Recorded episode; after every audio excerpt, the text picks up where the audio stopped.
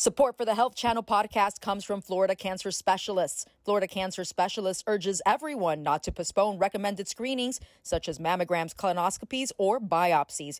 Regular screenings save lives. More at flcancer.com slash get screened. The COVID-19 pandemic continues to surge around the world, shattering lives and sending entire nations into lockdown. We've seen millions of infections, hospitals at the breaking point, and more than 400,000 deaths in the US alone. What will it take to get the pandemic under control? The COVID 19 vaccines offer the promise of ending this crisis. But will everyone who wants a vaccine be able to get one? You will hear from world class experts who will answer your questions next on COVID vaccines. Ask the experts. Support for this program is provided by Baptist Health through the John and Margaret Krupa Distinguished Chair Fund. Welcome to COVID Vaccines Ask the Experts Town Hall, brought to you as a service of South Florida PBS and the Health Channel. I'm Olga Villaverde. We're here to answer your questions about the pandemic, the vaccines, and when we might all be able to get back to something close to normal. I'd like to introduce our expert host for our evening, Dr. Michael Zinner. Dr. Zinner is the Chief Executive Officer and Executive Medical Director of the Miami Cancer Institute. He was the Clinical Director and Surgeon in Chief at Brigham and Women's Hospital, as well as the Moseley Professor of Surgery at Harvard Medical School for 22 years. Dr. Zinner, it is a pleasure to have you tonight. So please, I start with this question Where do we stand right now with this pandemic? Thank you, Olga. All of us on this panel have been part of the greatest public health crisis in our lifetime. We are navigating through the darkest winter of our healthcare profession and face some of the greatest challenges we've ever seen. Tonight, we're here to answer your questions and deal with your concerns to make you aware of where we are with the most ambitious mass vaccination effort in our history. The potential of soon ending this terrible epidemic is real, but it's going to take a lot of hard work to get there. Tonight, we're here and we're prepared to move on to the next part of the questions. Thank you. We are we stare illness and death in the face every day and are among the greatest problems that we have to deal with in our heroes. So as we look forward to answering some of the questions tonight, we turn to our panel and first back to you, Olga. Thank you, Dr. Zinner. I'd also like to welcome HITN's Vida y Salud. Gracias por compartir con nosotros. Dr. Zinner? Introduce my colleagues. First, Dr. Uh, Anthony Fauci, head of the National Institute of Allergy and Infectious Disease, and is known as the country's leading infectious disease expert and the chief medical advisor for President Joe Biden. Then Dr. Atul Gawande, is surgeon at Brigham and Women's Hospital and a Harvard professor. He's a former member of President Biden's Transition COVID Advisory Board. Next, Dr. Henry Ford is Dean and Chief Academic Officer at the University of Miami Miller School of Medicine. And last, Dr. Geeta Nair, who's Assistant Clinical Professor of Medicine at Florida International University. Welcome to you all. Great to be here thank you for joining us. And and let, let me begin with the first question. Uh, President Biden had promised 100 million vaccinations in 10 in 100 days. And now he's raised it to 150 million. Dr. Fauci, let's start with you. Is that really going to happen? Well, he's still sticking with the 100 million being the floor and not a ceiling. Uh, the most important thing is to get as many people vaccinated as quickly as we possibly can. The goal that was set uh, is quite, uh, you know, in some respects, an ambitious goal, even though early on, like right now, we have seen the last couple of days of getting a million per day. Things could get more difficult as we try to vaccinate out into the community because logistically it's easier when you're in a hospital setting or going into a nursing home to vaccinate. But when you have to go, particularly into communities where you have brown and black people who don't have access to health care as much as others might, or who live in areas that are not as accessible. So the bottom line is it's an ambitious goal. It's quite a reasonable goal, though, and I believe that we will meet that goal. Let, me go to Dr. Gawande. Um, I don't know about your area, but in our area, we're having a problem. We've stood up several vaccination sites and we have had to cancel patients with great disappointment on their hand. What's it like? What's going on in, in your part of the country? Uh, it's it's it can be not dissimilar. Um, I've been driving, among other things. Uh, we stood up a stadium vaccination at uh, Gillette Stadium. We're opening Fenway Park next week, and some of the critical things we found is number one, um, you don't want to schedule unless you have vaccine in hand. And that desire to open up appointments leads to that kind of chaos where you can't get people in because you don't have that vaccine. You know until now we've been in a situation where the vaccine availability has been unpredictable and and the federal government's commitments have been unreliable. Um, the new administration's commitment to provide three weeks of forward lookout three weeks of predictability will will change that enormously.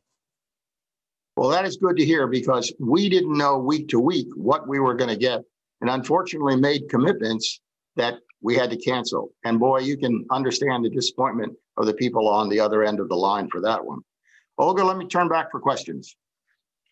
Thank you, Dr. Zinner. Dr. Gawande, I actually want to follow up with a question. Can you tell us about the mass vaccination sites that you are working on, including the iconic Fenway Park? And I do have to admit, I'm a huge Patriots fan, so I'm going to include as well the Gillette Stadium in Foxborough as well. Doctor? Well, so one of the things has been that this vaccine is different from just giving out a flu vaccination, and the delivery process is complicated by a couple of things. Number one, uh, because we want to monitor people for an allergic reaction, a severe allergic reaction, you need 15 to 30 minutes of observation period, and many offices aren't set up for that.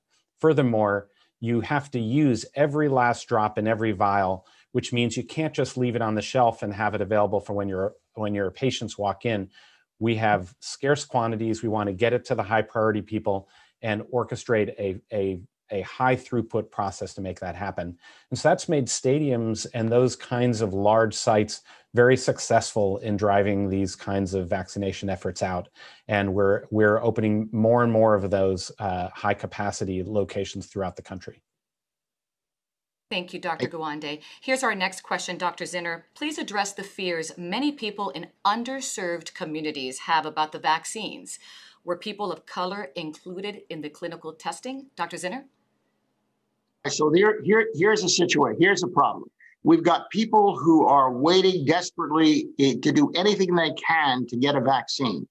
And then we've got a group of individuals, a group of people that are having difficulty understanding whether they should get a vaccine whether they can get a vaccine or they don't want a vaccine.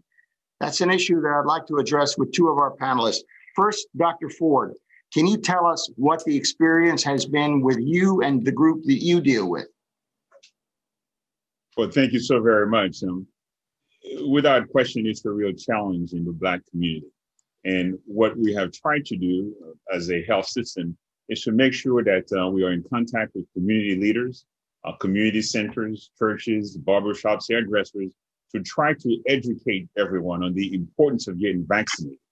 Uh, because at the end of the day, when we look at uh, the effect of the virus, we know it affects a greater proportion, a disproportionate uh, uh, number of blacks uh, and brown people, in particular, not only do to get a higher rate of infection, but also the mortality has been significantly higher in that community.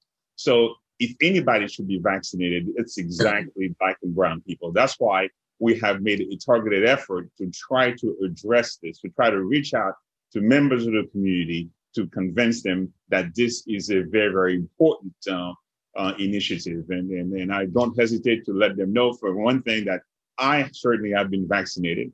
And then if you're worried about complications from the vaccine, you only have complications in survivors. So if you die from COVID-19, uh, from COVID-19 infection, then you're not going to be around to know whether or not there was any complication associated with the vaccine. So, so I think this is the kind of persuasive argument we are trying to drive home to the community with some degree of success, but we recognize that it is indeed an uphill battle because of the historical challenges that we have to deal with uh, as far as skepticism and enrollment in clinical trials, especially based on the Tuskegee experiment that we all know so well.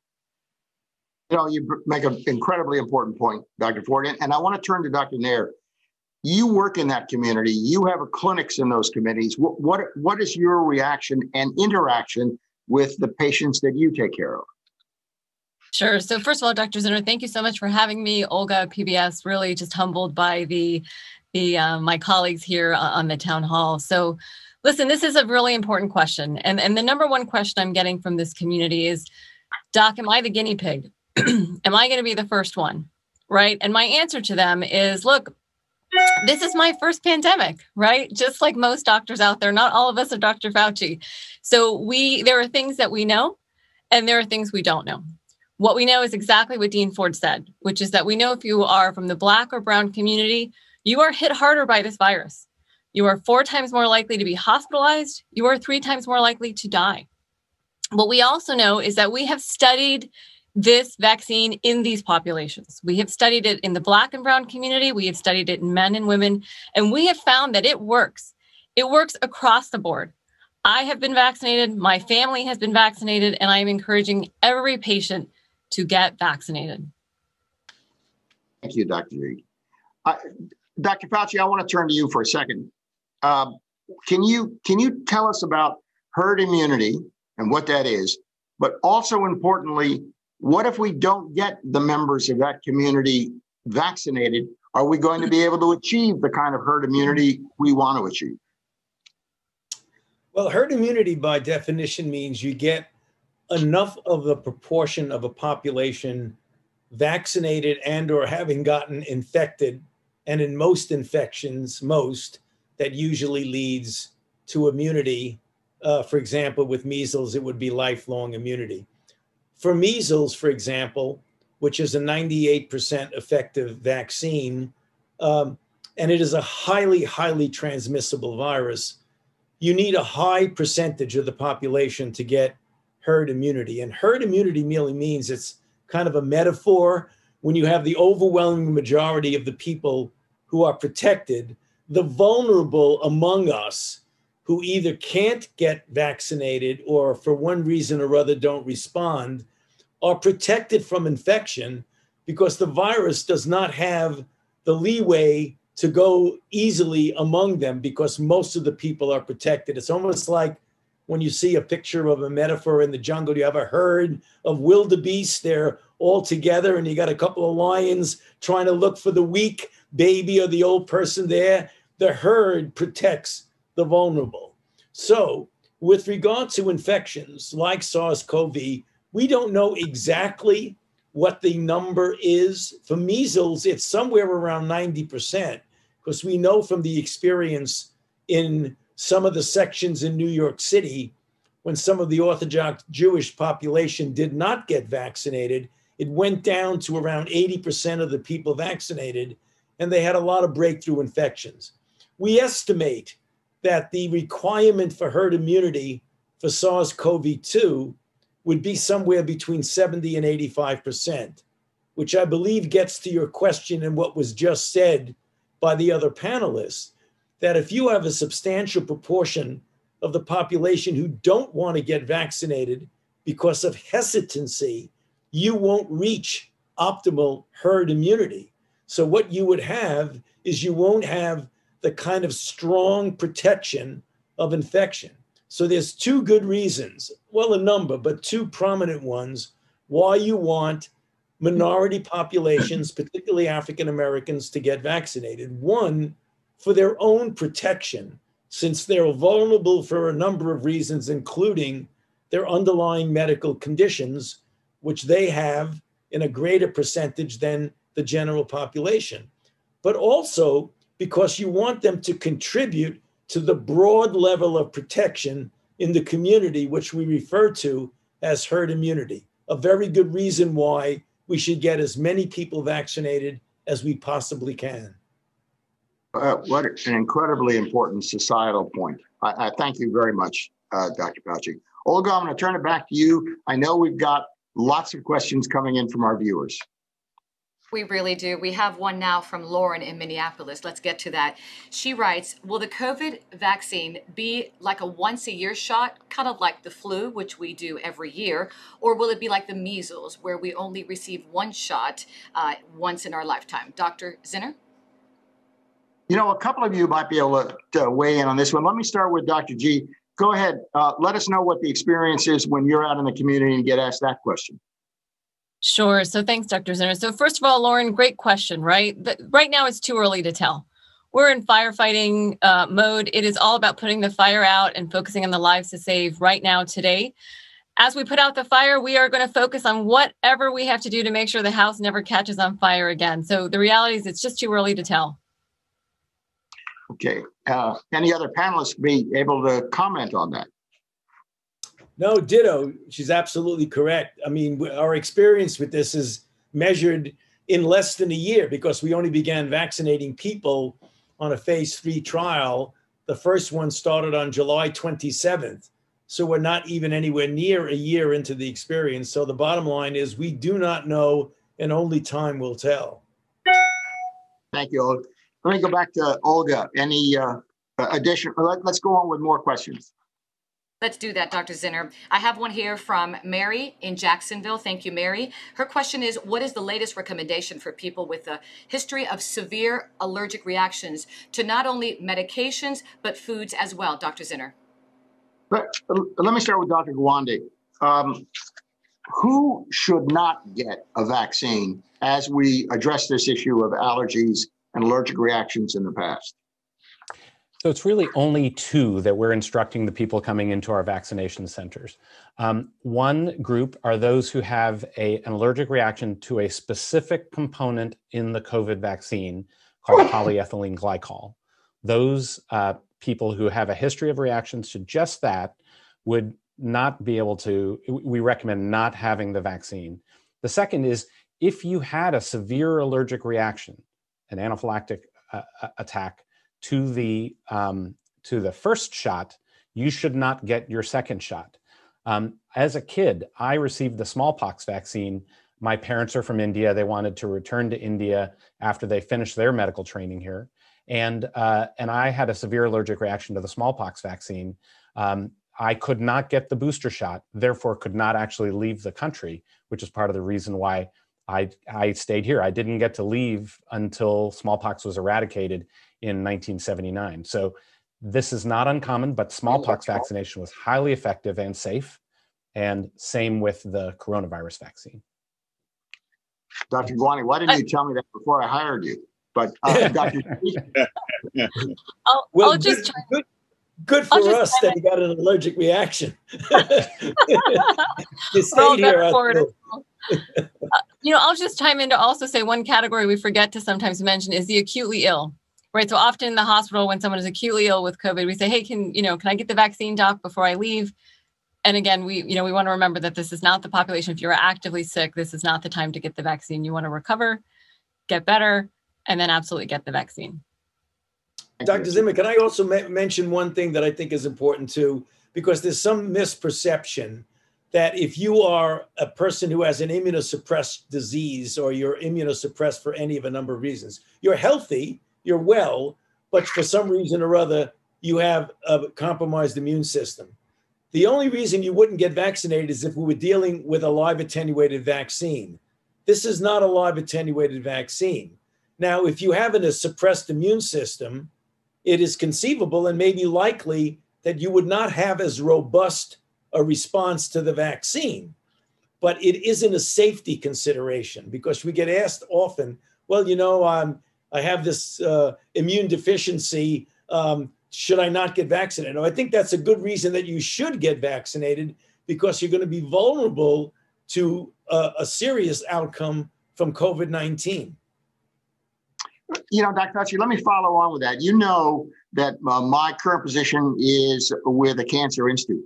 Well, a lot of the cancer patients ask us that very question should th- those with compromised immune mm. systems who are either under treatment or uh, or just before or just after treatment should they get the vaccine i know how i would answer but i'd like to know how you would answer No, I would say yes. I think that's the vulnerable population that you do want to protect. That's the point. And there is this feeling that because I have an underlying condition, that I should not get vaccinated. Now, again, it's always, I, I would say, likely that when you have a certain degree of immunosuppression for whatever reason, that you're not going to get the most robust response to the vaccine. But some response is better than no response. And that's the reason why you want to protect the vulnerables. Well, that's so, exactly, we told them exactly the same thing. Some response is better than no response. Anyway, so Dr. Oh. I, I have to jump in as a rheumatologist and someone who, who trained with, with Dr. Fauci. So that's the question that I'm getting from all of my patients, right? And, and again, these are the zebras and the unicorns of medicine. So I just want to remind folks that when we have these conversations, there is no data on the immunocompromised, but just like Dr. Sa- just like Dr. Fauci said, this is the most vulnerable part of our population and it's not unusual for us to not have a lot of data right there's there this is again the rare diseases in our community that we don't have a lot of studies on for many medications and many vaccines. So this is something you really want to have that conversation with your rheumatologist and, and take part in that decision for yourself. Thank you, Dr. G. All right, Olga, next question. All right, Dr. Zinner. This one is from Angie, and it relates to uh, women who are trying to get pregnant and women who are not. So, if I've been trying to get pregnant for the last six months and I have not been successful, do you recommend I get the vaccine? And the other question is if I am pregnant, should I receive the vaccine? Well, let me start with this one. So that discussion goes on in my family. My daughter in law is an OBGYN. And when we talk, she tells me that she has that conversation 10 times a day with the women in her practice about those who are either pregnant, those who are getting uh, IVF, those who want to get pregnant, and they are not sure what the answer is. So let me turn to the panelists. Let me turn to Dr. G. You take care of, again, that same population. What do you tell your patients? Sure. So I'm going to answer this both as a as a doc as well as a mom and woman of childbearing age. I will not tell you how old I am, but I but I will tell you this is this is a ter- terrifying time, right? If you're thinking about getting pregnant or you are actually pregnant. And the best thing you can do is exactly like Laura said is you want to get this vaccine because you want to have a happy, healthy body and the best way to do that is to arm yourself and shield your immune system. So whether it is the COVID-19 vaccine, whether it is the flu vaccine, you want to focus on having a happy, healthy body if you are trying to get pregnant. And if you are pregnant, again, this is a shared decision you're going to make with your doctor. There is no data at this time. We continue to learn as we go. But the reality is, if you are pregnant, you are more at risk of getting an infection, any virus or bacteria, COVID included, and you're more likely to end up on a breathing machine. And if you lose oxygen, so does your baby. So these are important decisions you have to make for you, for your child, and you really want to have that conversation with your doc. And you want to keep in mind what your risk is, right? Are you a nurse on the front lines? Are you a teacher? Or are you in the basement watching Netflix for nine months straight, right? So you're going to assess that risk with your doc but I am telling everyone, as if they were my sister, you've got to get the COVID vaccine. You've got to do it. So if, I, if I may amplify, if I may amplify, um, we should start with the understanding that women, pregnant women, were not included in the actual vaccine trials. Um, so the data are lacking. However, there are many women who who got pregnant while after after they received um, the vaccine. So so some data are becoming becoming to get accumulated. Uh, but it's going to take a little bit of time for us to know what the facts are. But having said that, we know that during the third trimester, that's when the women are going to be most vulnerable, especially if you have comorbidities. So you're most likely to have a more severe severe illness if you happen to have a comorbidity. So it certainly would be it would make much more sense for you to be vaccinated, uh, so as not to end up uh, in the ICU and having all sorts of complications. We know that the transmission rate is kind of low to the fetus. Um, and, and last but not least, the mRNA, as we've heard before, the mRNA vaccine is really not as serious, but at least the risk is not as great because it's going to be degraded by the cell. It doesn't really get into the nucleus. It does not incorporate into the DNA. So, so for those reasons, it does make sense uh, for a pregnant woman or someone who is thinking about getting pregnant to actually be vaccinated from the very beginning. Or let's not leave that theme for a second. Let's not leave that theme for a second. Um, because this is an mRNA vaccine, I've heard also rumors in the cons- in the in in the conspiracy world that this is going to affect male fertility. Is it going to affect male fertility?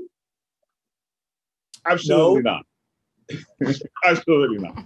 Uh, in fact, we know that COVID 19 infection certainly is associated with uh, impaired sperm function from studies that were done right here at the University of Miami, uh, Miller School of Medicine. Um, so we know that the vaccine can, excuse me, the virus can actually infect the testes and, and impair sperm function. But as far as the vaccine itself, the COVID 19 vaccine, it has no effect on male infertility or on sperm function. You know, Dr. Ford, one of the things I, that's a uh, one of the things, excuse me, one of the things that people should be aware of is that although pregnant women were not allowed in the trial, so that was an exclusion criteria, since the EUA was given, there have been now about 10,000 pregnant women have gotten vaccinated.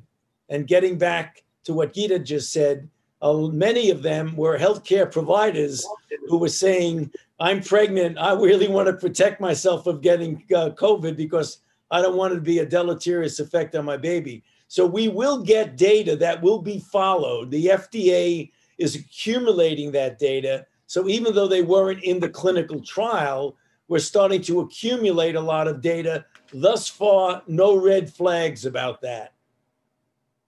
Dr. Fauci, thank you. Dr. Zinner, I gotta jump in because this feels a little bit like he said, she said. So I, I, gotta I gotta defend my ladies.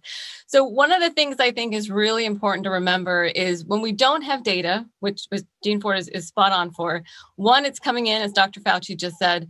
But when you're making these decisions with your doctor, right? This is a shared decision. This is your decision to make as a mom, a pregnant mom, uh, mom to be. The risk and benefit that you're going to put together with your doc Part of that includes how women of the household are being affected through this pandemic. What do I mean by that? You have a dual income household, right? If if mom gets sick, pregnant mom possibly has other children. If mom gets sick, several things happen. One, income is potentially lost. Two, childcare is affected. Children have to be taken out of school because now they've been exposed. There are many numbers of things that need to go in that pro and con list. And when I'm having these conversations with my female patients, invariably we're landing on more benefits of the vaccine than risk, even without the data. So, very important to keep that in mind. And listen, it's hard whether you get sick from COVID or mom gets sick at any moment. When I get sick, my whole household goes down. There's no food, there's no childcare, right? So, these are things we have to remember. Nobody wants to see dad doing braids in the morning before school. There are a lot of effects that happen to a household when a mom gets sick. So make sure that's on your list when you are deciding the pros and the cons. And I think you will find out that taking the vaccine has more benefits than risk. Thank you, Dr. G. All right, Olga, move on. Next question. Here we go. And I'm glad we clarified all that. The next question is Will the vaccines work against the new virus strains? A lot of concern there. And Dr. Zinner, I'm going to follow up with Bill. He takes it a step further, if you will. He wants to know Will the COVID 19 virus continue to mutate faster than our ability to contain it, leading to a constant cycle of new vaccines? Dr. Zinner? So, Dr. Fauci, there's a lot in that question. And, and one of the leading parts of that is we're beginning to see in this country the mutated strains that come from the United Kingdom, that come from uh, South Africa, and particularly the ones from Brazil. Now, there are a lot of uh, Brazilian Americans in our part of the country that go back and forth to Brazil. So that's a several part question about one, where are we with the mutations and the strains? And then obviously, what are we going to think about when we talk about the vaccine? You're asking me? Yes, Dr. Fauci. Okay, so I'm sorry. I, I, didn't, I didn't hear. okay, so it, it's a complicated issue. So we know that RNA vaccines mutate very readily. That's what they do. That's that's that's part of their their existence is to mutate. The more they replicate in the community, the greater chance they have to mutate. Most of the time, the mutates the mutations don't result in any functional change in a virus but every once in a while you do. That's the situation that we're facing now. And I'll explain in a moment what impact it would have on the vaccine. So the UK variant, which is now in more than 25 states in the United States, when you take a look at the antibodies that are induced by the vaccine that we are using, there does not appear to be a significant diminution in the effect of their neutralization in the test tube. Usually, that reflects what you will see clinically.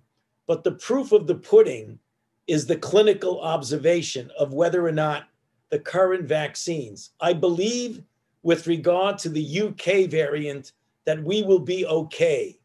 Things are a little bit more formidable and concerning with the South African mutants because there's a constellation of mutants there that in the test tube in vitro diminish by multiple fold the capability of the antibodies that are induced by the currently used vaccine to neutralize the mutant. Now, it is still above the threshold of protection. So when you look at neutralizing titers, that you may need one to a 100 to protect. So what the mean of the titers in the vaccine people is maybe one to 2,000 or one to a 1,000. You may bring it down to one to 300. It comes down a lot, but it's still above the threshold that you would predict a protection. Having said that, there's a big caveat here. And the caveat is will that be reflected clinically when you get exposed following vaccine? The answer to the question, I believe, is going to be forthcoming in the next few weeks because we have the Janssen or J and J as well as Novavax, which are doing their experiments in a way that might give us the answer because they are testing it in the United States and in South Africa and with Janssen, South Africa and Brazil. So when those data come out, we'll find out whether the neutralizing data correlate with the clinical data. Bottom line is, we take these mutations very seriously. Currently, it looks like it will protect. Certainly, the UK is much less worrisome than the South African mutations. That's where we are right now. But in real time, we have to be prepared to upgrade the vaccines if it becomes necessary. And by upgrade, I mean make them with the insert to code for the viral protein that is associated with whatever mutation you're worried about. No, I was going to ask Dr. Gawande, you're in Boston, you're in the area where Moderna is. And the CEO of Moderna recently came out and thought that with these mutations, he'd be able to, his company would be able to turn around a new vaccine with an mRNA content that with the genetic code in a really short period of time. Can you share with us any of the information that's coming out of Moderna about this new mRNA vaccine type that's only covered by a lipid outside protein, I mean, lipid uh, envelope? Yeah, credit to Dr. Fauci, the um, uh, NIAID, and the NIH, and their partnership with Moderna over many years, they really designed this whole approach that puts the code for the virus into the vaccine and allows your body to generate the antibodies uh, against that that uh, that section of code. Um, it allows you to change the code to meet the new mutations as they come out. And what they what the Moderna folks have indicated and Pfizer as well is that although, uh, as Dr. Fauci said, the um, the levels of antibodies still seem to be effective ones. They're going ahead and producing these booster shots with the new encoding, um, the new encoding that would allow you to fight off these other these other viruses. And so the beauty of this platform that really is going to change medicine in, in much broader ways is that you can almost type out the recipe that you need for the next uh, for the next booster shot, the next vaccine, the next treatment, and it's only a matter of uh, weeks to a couple of months for them to generate production, uh, prove that this can work, and then generate production needed to offer that capability. So um, that is a very big deal. It's a it's a, a fortunate protection because I am worried, as Dr. Fauci said, that some of these mutations coming out of, uh, including the one in uh, South Africa and Brazil, um, is could be evading the vaccine as we uh, as we move forward. Well, the way you describe this engineered vaccine is one of the most optimistic comments I've heard yet about dealing with the mutations that we know are going to come because as Dr. Fauci said, that's what this virus does is it mutates as it goes through the population. So thank you all. Thank you. Let me uh, Olga, let's uh, let's move on. Let's do that, Dr. Zinner. I just got a quick question here from someone that I think would uh, would really be appreciated by many parents like me. And then I'm going to have a follow up, Dr. Zinner, with another question that I just received. So the first one is Do kids have to wait until more people have been vaccinated to go back to school? That's something that I can totally understand in terms of asking. And experts are now saying with the new strain of COVID 19, one mask is not sufficient and the public should wear two masks? Fact or fiction? Dr. Zinner? Well, Dr. Fauci, I think you've made comments about that, so I'm going to let you open the one mask or two mask comments. Well, the CDC does not recommend that you must wear two masks. What they say very clearly is that everyone should be wearing a mask uniformly. The president himself has said he wants everyone to be wearing a mask for at least 100 days and very likely beyond that there are some people who make a reasonable deduction. They say, well, if a mask is a protective covering, that maybe two layers would be better. That could be true, but the CDC still recommends a mask that everyone should wear. So people should not get caught up with two versus three. Just wear a mask. Well, Dr. Fauci, in in our part of the world, it's hard enough to get everybody to wear a mask, let alone two masks. So I concur 100% with your comments. Olga, your co- your question. And let's go to that other question that we just got in, Dr. Zinner. Do kids have to wait until more people have been vaccinated to go back to school? Lots of parents out there wondering. Dr. G, you want to answer that question for us? Sure, happy to. Olga, I'm in the same boat, so I, I feel your pain, sister. Um, listen, we we got to do what Dr. Fauci said: is we have to wear masks, right? And and the reality of when we're going to get the vaccine and get it all around the country where we need to, that doesn't need to be the stopgap to getting us back to school. It is about wearing a mask, sitting down with your doctor if you have questions about the vaccine, and getting the vaccine as soon as you can if you're eligible, and moving forward. We cannot stop. We've got to wear a mask. And add a couple of comments there. Oh, sure. Okay. Oh, no, please. Henri. Uh, Henri uh, sure. Uh, I, I, think the um, study that was reported by the CDC uh, really begins to shed some light on this issue. Uh, without question, there is the uh, capacity to open schools safely. Um, and it all depends on whether or not you are adhering to the um, all the principles that uh, Dr. Fauci has been uh, preaching for so long. Um, proper physical distancing, uh, smaller classrooms, making sure everyone is wearing a mask. And, and what they were able to demonstrate was there was a very low transmissibility rate um, uh, in, in, that setting. So, so you can uh, re- reopen the schools safely uh, if you have the means, if you have the resources to implement all of the um, public health principles that uh, have been championed. Um, the data are still not quite there yet, but uh, we know that uh, Pfizer has been able to enroll over 2,259 uh, uh, kids uh, um, in terms of vaccines between the age of 12 and 15 years.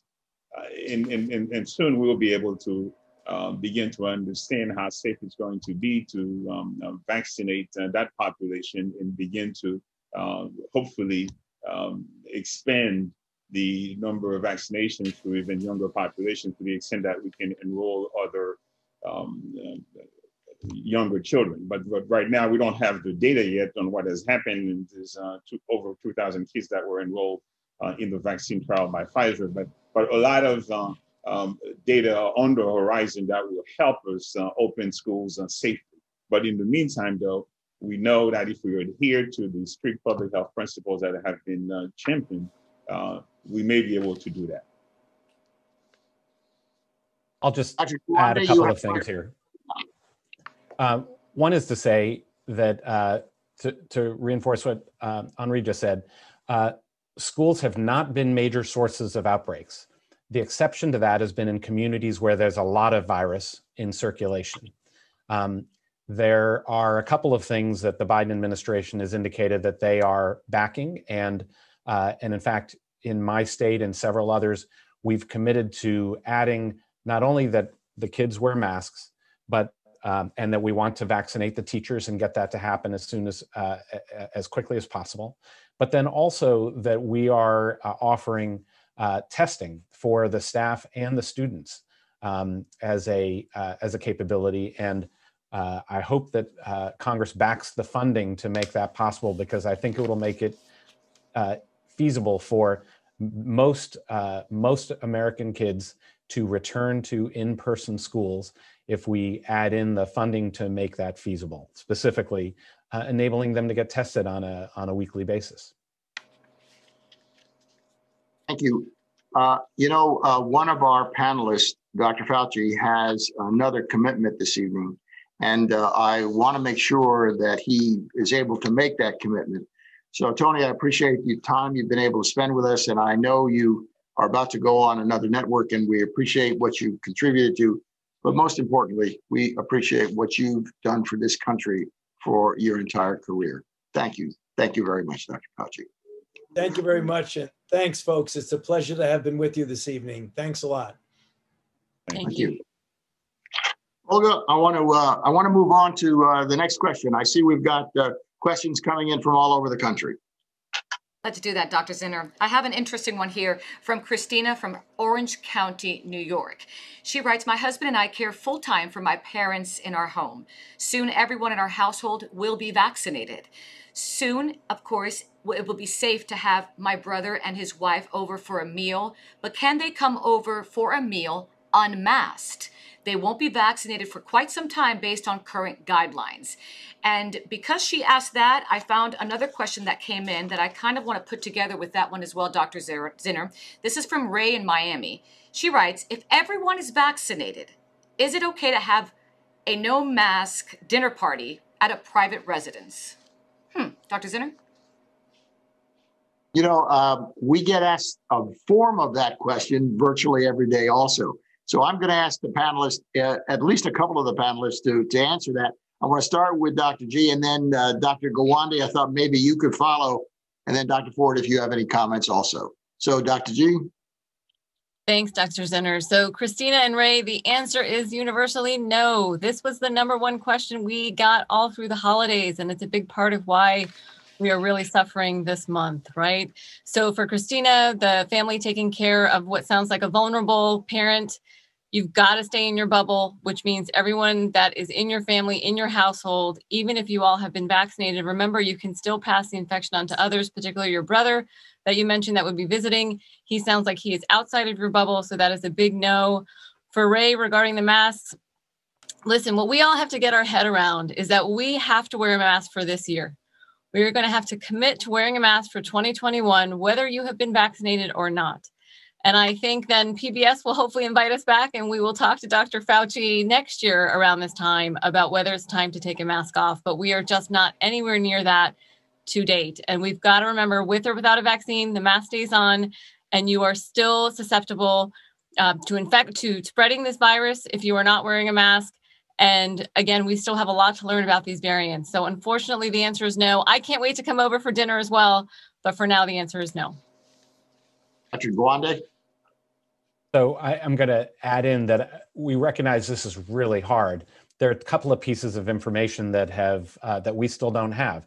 First of all, all we know about the effectiveness of the of the vaccine is it keeps it reduces the likelihood that you will have severe illness resulting in hospitalization or death. Um, uh, you could still be, we don't know, we will have the data in the next couple of months, that you could be carrying asymptomatic infection and be still capable of, of, of spreading it. Um, Furthermore, there is a subset of people, at least 5%, who will get who will get infected regardless. And that is part of the reason and and and presumably an even larger number that can transmit. So the reason why we are continuing to ask that you wear the masks even after you've been vaccinated is Partly it's protection for that subset who still uh, can get sick when we have millions, millions of people who are actively infected in circulation right now. Second, though, is to bring this, this virus under control, we're going to need to have the population, uh, uh, we, we need much more of the population to be uh, vaccinated before those things can happen.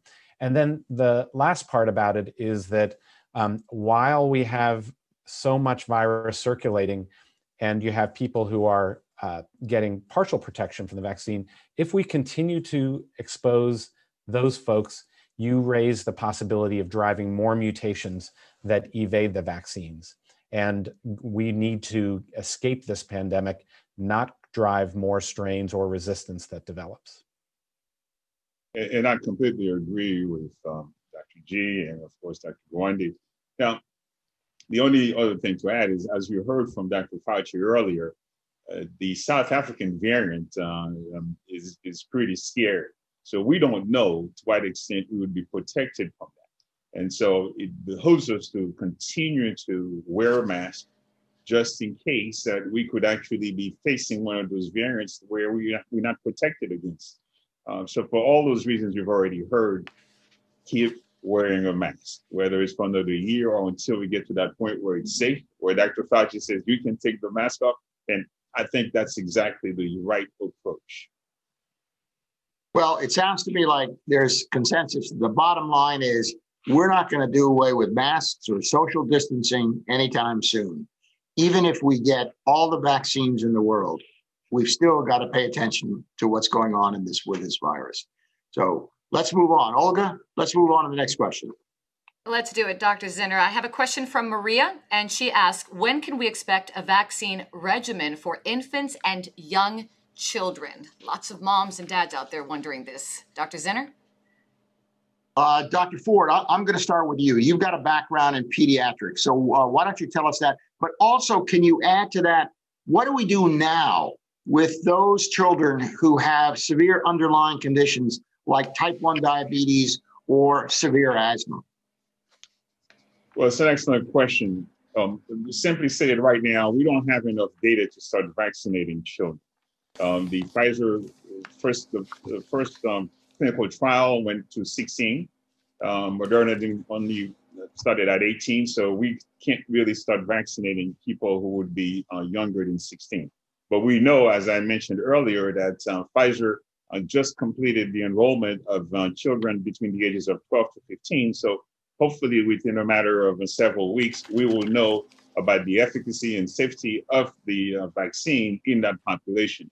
Um, the projection uh, is that by late spring, early summer, no later than hopefully than June, uh, we will have we will be ready to start testing even smaller children. Um, so hopefully between ages of two all the way up to 15 and so forth, so that we can determine about not only the efficacy, but the safety of the, the vaccine in that population. And that's the time when we will know if we can, if we can uh, truly vaccinate uh, children in, in significant numbers. But until then, uh, there isn't much we can do um, uh, about that. And that's just a matter of safety. So, so if I hear you correctly, we're going to hold off until we get more data to know about the safety of these vaccines in children. That's okay. correct. Olga, next question. All right, Dr. Zinner. This one is from Julia in West Palm Beach. I also need the pneumonia vaccine. How long should I wait before getting that? Dr. Zinner? So I'm going to ask Dr. Gawande. Dr. Gawande, uh, seniors get more than just pneumovax or pneumonia vaccine. They get shingles vaccines. They get several kinds of vaccines. What do we do about the timing between those various vaccines that people really need anyway and the COVID vaccine? In the trials, there were uh, there were they asked for a two week period um, after, say, a flu shot before you get the coronavirus vaccine. Not we're not recommending that you get these simultaneously. So a two week period that once you got your vaccine, then you can either you've had your flu shot or you can get your shingle shot afterwards. Try okay. to space them apart. Space them apart by by two weeks. And I assume that's because the CDC also wants to know if there is a reaction, that what caused the reaction as opposed to getting them temporarily too close together. Uh, that may well be. And also, um, if the immune response is affected in any way uh, by the presence of the, uh, of the other vaccine. Okay, And so, thank you know, what we know from the trials is that, that it worked and was safe when you spaced them apart by two weeks. Got it. Got it. Thank you. Olga, next question. Dr. Zinner, unfortunately, we are nearing the end of our town hall, which has been absolutely amazing with so much information. We have time for one more question, Dr. Zinner, and I believe you have one that everyone is asking every single day. So this is one that all of us on the panel get asked every day also. And I want to go around the horn and ask all three of you to answer. When are we going to get back to normal? When are we going to be able to go out to a movie? When are we going to go out to dinner with our friends and family and enjoy what is as close to normal life as we can? Let me begin with Dr. Gawande and then Dr. Ford and then Dr. G. Well, I think earlier we all talked about the idea that we're going to, we expect to need to be in our masks um, uh, through this year. But, but let me say, this is coming in gradations. I believe, you know, some of the signs are going to be first, there's a stage gate that we're going to see that the hospitals are protected and that the levels of, of virus are coming down. We're going to find that the because the nursing homes and the assisted living are, are vaccinated, those people can, can come out of solitary confinement and see family with masks on. We will start to see that people can travel more safely, again with masks on and doing those things, and that'll be another phase. And then another phase is we'll start to see that um, that that we're able to have enough of the community vaccinated that the levels get to such low levels we really can return to more and more of these more normal activities. Uh, how quickly it happens just depends on two things: how fast we're able to get the vaccine out and get all of us with shots in arms, and then the second is the science and what we learn as we progress further along. And if we find that transmission is really died down and that we're able to do more and more of these behaviors without causing this to come roaring back again or to be dealing with mutations then then we will hope we, we will turn with the science and if that can happen sooner we will we will see it happen sooner Thank you. I think this is, yeah, I think this is pretty well stated. And and to that, all I can add is we will get there faster if we as a nation, we as a society understand that we have a moral and ethical obligation to try to bring this uh, pandemic under control. And it's a sense of social responsibility that will prompt us to not only get vaccinated because it protects us, but it's also going to help to protect others so we can achieve the herd immunity that we talk about, but also in a responsible manner, we need to keep wearing our masks. We need to start, we need to think about how we not only protect ourselves, but also protect others. And if we can embrace these moral, ethical principles, then I believe that we have an opportunity to bring this pandemic under control very rapidly. So, Dr. Zinner, so, so Dr. Zinner, you know, my, my message to the viewers is is really a couple of points, and, and again, not different from from Dean Ford or Dr. Gawande, but number one, get vaccinated as soon as you have the opportunity to. Number two, wear a mask, save a life, commit to wearing a mask for this year. We are nowhere near taking our masks off, unfortunately. So we need to really commit to that. Have fun with it. My my nine-year-old blings her mask out. She matches it with her outfits. Commit to it, do it, have fun with it, make it part of your, your daily routine. Number two, if we did not answer your questions tonight, please make an appointment with your doctor. If you do not have a doctor, get a doctor online or offline. And if you do not have access to a physician, please go see your local pharmacist. Walk into your CVS, your Walgreens, your local convenience store, but please talk to your pharmacist. They will be happy to answer any of your questions about this vaccine. Number three, good information comes from experts like those on this town hall, comes from websites like the CDC. When you find good information, share it with your friends, share it with your family. Be wary of bad information. Do not share it. Make sure you're looking at what the source is before you take information home and to heart. And lastly, we've come a long way, right? We've come a long way. We couldn't have even done a town hall like this a few months ago. We have a vaccine. We have made tremendous progress. in a very short amount of time. So I'm very confident we can do this. We just need to do all the things we just listed and we will get there. Thank you. Let me close. We began this program reflecting on a very dark year we've all been through. But also tonight, we've heard some wonderful optimistic notes about our future. We should be grateful for that. And I want to thank all of my panelists for their incredible input. You really did help all of us understand what we need to do and where we need to go. And hopefully, we'll get there sooner than later. We will get there. And it's one of the most optimistic ends to an evening like this that I've had the opportunity to be with in a very long time. And I want to thank you. And I want to turn this back to Olga. Thank you for hosting tonight. Thank you for having me, and thank you all for joining us for COVID Vaccines Ask the Experts Town Hall. It's been such a privilege to have all of our guests, and it's been such an honor, Dr. Zinner, to co host with you. I appreciate your time, your knowledge, and everything you do at Miami Cancer Institute. Thank you, sir.